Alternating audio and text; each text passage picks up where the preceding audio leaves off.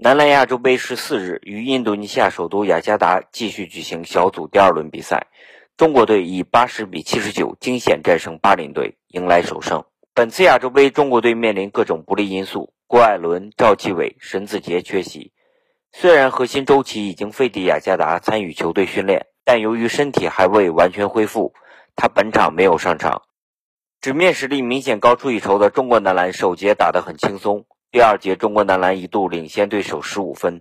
随着赵睿和孙铭徽被罚下，巴林队乘机追赶，一度迫近到三分分差。第三节，巴林队越战越勇，一度反超中国队两分。第四节开局，巴林队就不断得分，缩小分差。在本节快要结束的时候，再次反超。中国男篮此前在澳大利亚参加世预赛期间，多人核酸阳性，因而从国内紧急增补了五名球员，翟小川就是其中之一。